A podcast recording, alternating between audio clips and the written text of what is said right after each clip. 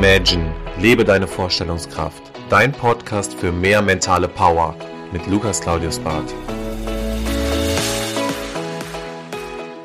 Herzlich willkommen zurück zu deinem Podcast. Schön, dass du wieder eingeschaltet hast. Ich hoffe, es geht dir gut. Heute geht es um das spannende Thema, was hätte ich gerne schon vor zehn Jahren gewusst? Meine zehn Erfolgsregeln. Und ich möchte diese Episode gerne direkt wieder mit einem Zitat beginnen lassen, und zwar das Zitat von Wilhelm Liebknecht Wissen ist Macht, Macht ist Wissen. Oder in anderen Worten, Wissen ist Macht, nichts Wissen macht nichts. Bedeutet, ohne Wissen hast du eigentlich kaum Möglichkeit zu agieren und du handelst irgendwo planlos, teilweise sogar zufällig mit deinen Aktionen. Und ich habe mich natürlich gefragt, was waren so die letzten Punkte, also die zehn elementaren Punkte, die mir in den letzten zehn Jahren extrem weitergeholfen haben und was würde ich meinem Ich mit 18 Jahren, 17, 18 Jahren heute raten, was er direkt anders machen sollte? Was sind so die extremen Learnings aus den letzten zehn Jahren? Und ich hoffe und ich denke, dass dir diese Learnings auch extrem weiterhelfen, wenn du sie nicht schon umgesetzt hast. Und da bin ich sehr, sehr gespannt drauf. Deswegen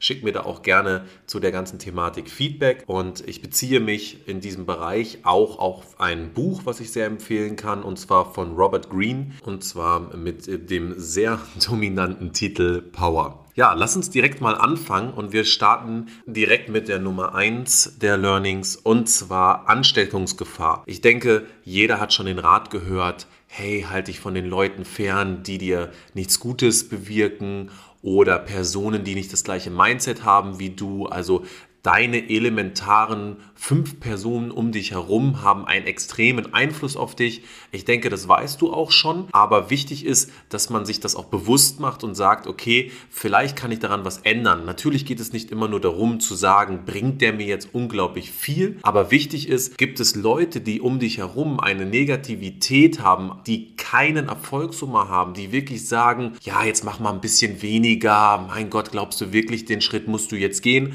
dann musst du dich langfristig fragen, hindert dich das in deiner ganzen Vorgehensweise oder hast du wirklich das Gefühl, dass, ja, kannst du so ein bisschen von dir abschellen lassen, dass du sagst, das beeinflusst mich nicht. Also das wäre schon wichtig, dass du dir das im Endeffekt fragst. Wer sind so deine fünf Personen in deinem Umfeld, wo du sagst, die haben einen großen Einfluss auf dich? Direkt Punkt zwei den Punkt finde ich sehr, sehr interessant und er ist eigentlich so einfach und zwar Taten zählen und nicht Argumente. In anderen Worten könnte man auch sagen, Zahlen lügen nicht, wenn man jetzt in den Vertrieb schaut. Das heißt ganz klassisch zu sagen, egal was du für Handlungen machst, das Resultat ergibt sich aus den Leistungen, das heißt aus den Taten, die entstanden sind und nicht aus den Stories dahin. Also wenn ich sage, ja, ja, das werde ich machen, ich habe das und das vor, ich will das und das erreichen und das ist meine Vision. Wenn du am Ende nichts lieferst, dann bringen auch alle Argumentationen und alle Reden, die du schwingst, nichts, denn Taten zählen im Endeffekt mehr. Und Robert Greene hat das in seinem Buch so schön gesagt, die Wahrheit wird meistens gesehen, nur selten gehört. Und dadurch, dass ich ja damals profimäßig Basketball gespielt habe, gibt es immer diesen Spruch, wer trifft, hat recht. Und das zeigt es auch ganz schön. Wenn du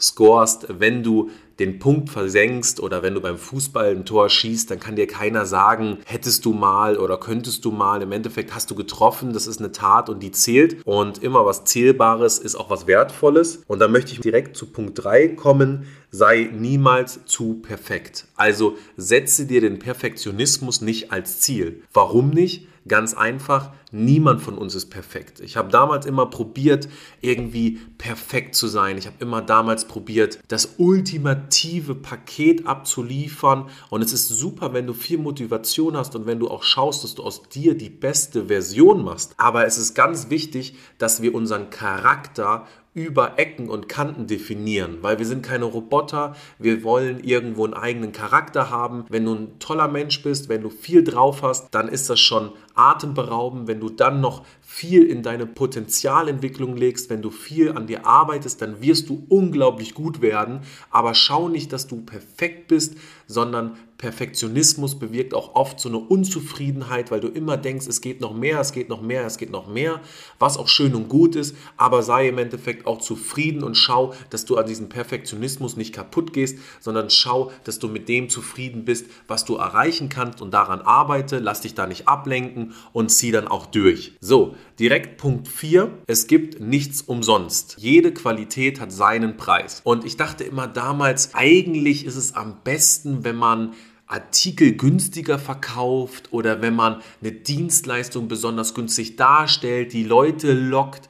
Und wenn ich heute so zurückschaue, dann hat jede Qualität seinen Preis und ich würde gerne eine Reise buchen und die kostet 2000 Euro und ich überlege mir das und der Verkäufer oder Berater sagt direkt, pass auf, heute für dich 990. Dann denke ich mir, okay, wurde jetzt gerade irgendwie das Flugzeug ausgetauscht? Fliegen wir jetzt mit einer Billig-Airline? Ist das Hotel jetzt nicht mehr fünf Sterne? Ist es drei Sterne? Also das gibt so eine gewisse Unsicherheit. Und warum arbeiten wir eigentlich mit einer Rabattierung oder wieso immer so mit diesem Sales-Angebot? Also wir haben oft eine Angst vor einer gewissen Ablehnung. Also wir denken, dass wenn wir einen hohen Preis haben für eine gewisse Sache, dass das dann irgendwie auf Ablehnung stößt und dass wir dann in der Konkurrenz in der Wirtschaft nicht mithalten können, was nach meiner Erfahrung wirklich fatal ist, weil wenn du eine gute Qualität verkaufst, dann probier eher die Energie da reinzusetzen, zu sagen, warum ist das Produkt so viel wert und dann steh zu deinem Preis und die Leute wollen eine hohe Qualität. Niemand von uns möchte sich etwas kaufen, irgendwas erwerben, wo er im Nachhinein sagt, ja, habe ich für die Hälfte bekommen, aber es ist nach drei Jahren kaputt gegangen. Das heißt, steh zu deiner Qualität und steh besonders zu dem Preis. So, dann kommen wir direkt auch schon zu dem Punkt 5, habe ich schon in meinen vorigen Podcast-Folgen rüber geredet. Es geht darum, plane alles bis zum Ende. Also bau nicht nur auf, was du erreichen willst, also setz dir nicht nur ein Ziel, sondern bestimme auch den Weg dahin. Ich habe damals sehr oft mit Zielsetzungen gearbeitet, wo ich gesagt habe, okay, das ist das Ziel, aber ich habe mir irgendwie weniger Gedanken darüber gemacht, wie erreiche ich es eigentlich. Und wenn es dann unrealistische Ziele sind, weil der Weg gar nicht klar ist oder er viel zu extrem ist, dann kann das halt extrem demotivieren und das ist so ein rastloser Zustand, wo du das Gefühl hast, das Ziel werde ich nicht erreichen. Also mach dir auch klar, wie erreiche ich es. Das hört sich jetzt so einfach an, aber wenn du wirklich dir große Ziele setzt, dann musst du wirklich Step by Step planen und auch zu sagen, was sind vielleicht Variablen, welche auftreten können, die vielleicht dein Ziel irgendwo in Gefahr bringen. Also schau auch, was sind da für Hindernisse, was können für Hindernisse passieren, was sind für Variablen, die du vielleicht heute noch nicht siehst, einschätzen kannst. Aber ganz wichtig, planen, planen, planen. Dann im Endeffekt ist der Zufall dein Feind. Also zufällig Sachen dem Schicksal überlassen, ist immer sehr eine heikle Geschichte und würde ich dir nicht raten. Und deswegen planen, planen, planen, das ist ein ganz wichtiger Punkt. Und wo wir beim Thema Punkt sind, Punkt 6, sei mutig verlasse deine Comfortzone. Also wie oft sage ich irgendwie, ah, das ist jetzt eine Aufgabe, das traue ich mir vielleicht nicht zu, das ist außerhalb von meiner Comfortzone. Andere sagen vielleicht auch, hey, das ist nicht mein Business, warum soll ich mich damit beschäftigen? Zum einen hat die Person vielleicht recht, weil man sagen kann, okay, du musst nicht alles wissen, aber Wachstum entsteht am Ende durch Unwissenheit. Das heißt, wenn wir Wachstum erzielen wollen, dann müssen wir immer dazulernen und müssen uns immer verändern. Wir müssen uns teilweise neu erschaffen. Wir müssen schauen, was gibt es für Möglichkeiten? Und erst dann wachsen wir. Und diese Wachstumsbremse in unserem Kopf zu sagen, ah, das ist irgendwie eine Hürde, die muss ich innerlich umgehen, ich muss darüber jumpen, ich muss im Endeffekt meinen inneren Schweinehund dazu bekommen, zu sagen, ja, ich mache mich an diese neue Herausforderung, ist ganz wichtig und elementar wichtig, dass du das für dich umsetzt und dir das auch zutraust. Weil im Endeffekt gehören nur den Mutigen die Welt und umso mehr kannst du wachsen und reifen an neuen Herausforderungen. Und wenn ich an das Wort Herausforderung denke, dann denke ich auch direkt an den Punkt 7 und der Punkt 7 sagt es ganz schön, konzentriere dich auf deine Kräfte. Oder Gary Keller würde sagen, so one thing, die eine Sache. Du hast nicht immer Energie für 25 unterschiedliche Aufgaben.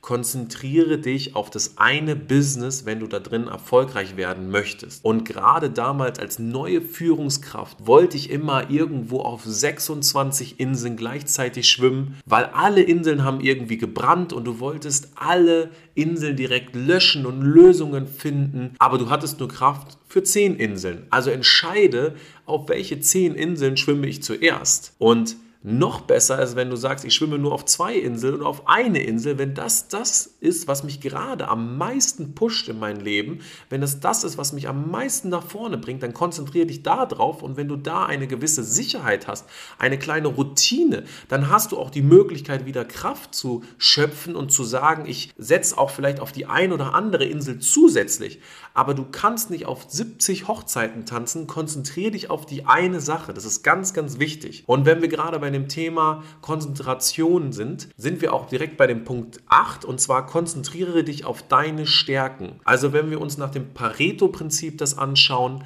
80-20. Es lohnt sich teilweise nicht, immer an seinen Schwächen zu arbeiten. Also ich habe damals immer probiert, irgendwie meine Schwächen komplett auszubauen. Es ist auch völlig gut, an seinen Schwächen zu arbeiten, weil nur so wirst du besser. Aber du hast ja auch irgendwo Stärken. Also nutz auch deine Stärken, die besser zu machen und probier nicht deine komplette Energie zu investieren in Bereichen, wo man wirklich sagen muss, da hast du vielleicht auch keine Talente.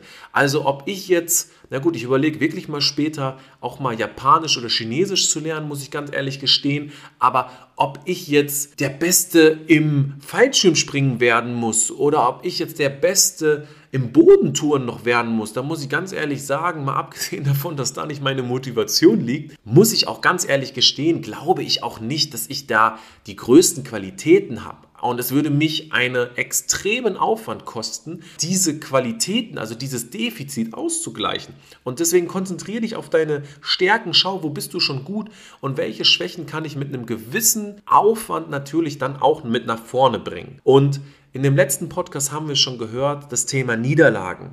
Also akzeptiere Niederlagen und fang nicht an, um dich herum irgendwo eine Festung zu bauen, dich zu isolieren, dass du sagst, okay, wow, das war eine Erfahrung, die hat mir wehgetan, aber jetzt mache ich dicht. Und das Dichtmachen bedeutet, dass du wirklich deine Türen zumachst, dass du sagst, okay, meine Festung ist fest, hier kommt keine Gefahr mehr rein, hier kann mir gar keiner mehr etwas. Und was passiert in diesem Moment? Du schaffst dir noch was Kleineres als eine Comfortzone. Du hast gar keine Möglichkeit mehr nach draußen zu schauen. Du lässt nichts mehr zu und wir haben eben gelernt, lasse ich nichts zu, entsteht auch kein Wachstum. Und ohne Wachstum werde ich im Endeffekt auch nicht erfolgreich. Und deswegen ist es immer die große Gefahr, wenn du Niederlagen einstecken musst, dass du irgendwie so dicht machst. Und ich habe es in der Vergangenheit auch gemerkt, dass ich dann immer probiert habe, nicht ja das Gleiche nochmal zu erleben und diese Negativität nicht immer das gleiche Mal zu spüren.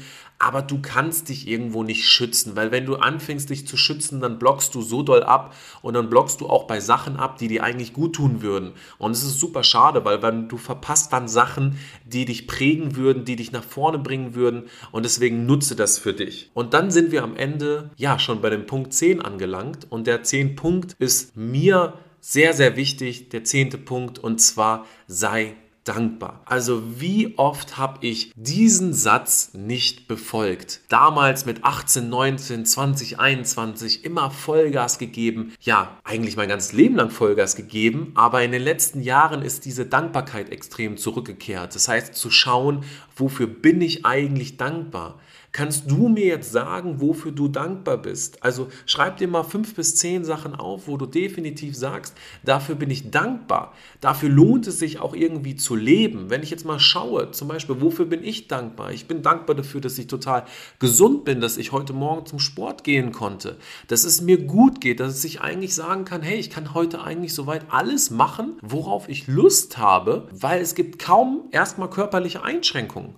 Ich bin dankbar dafür, dass ich Haben, die ständig sich um mich gekümmert haben, die Liebe geschenkt haben, die Zeit geschenkt haben, die Geduld geschenkt haben. Mein Gott, ist es bestimmt schwierig, ein Kind großzuziehen, wie viel Geduld man da haben muss. Ich bin dankbar dafür, dass ich beruflich die letzten Jahre unglaubliche Erfolge schaffen konnte.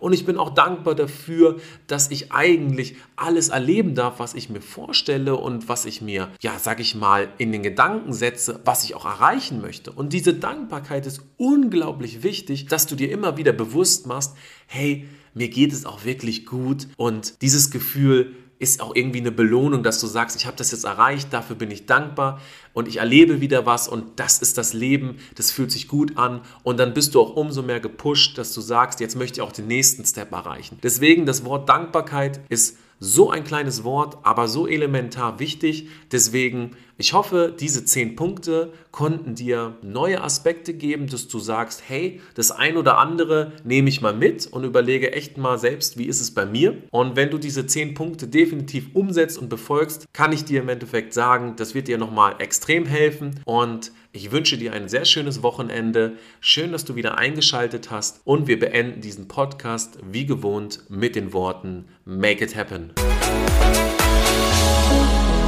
Das war Imagine, lebe deine Vorstellungskraft. Wenn dir der Podcast gefallen hat, abonniere ihn direkt für weitere Folgen und teile ihn gerne mit deinen Freunden. Ich würde mich besonders über eine positive Bewertung bei iTunes freuen und wenn wir uns das nächste Mal hier persönlich wieder hören.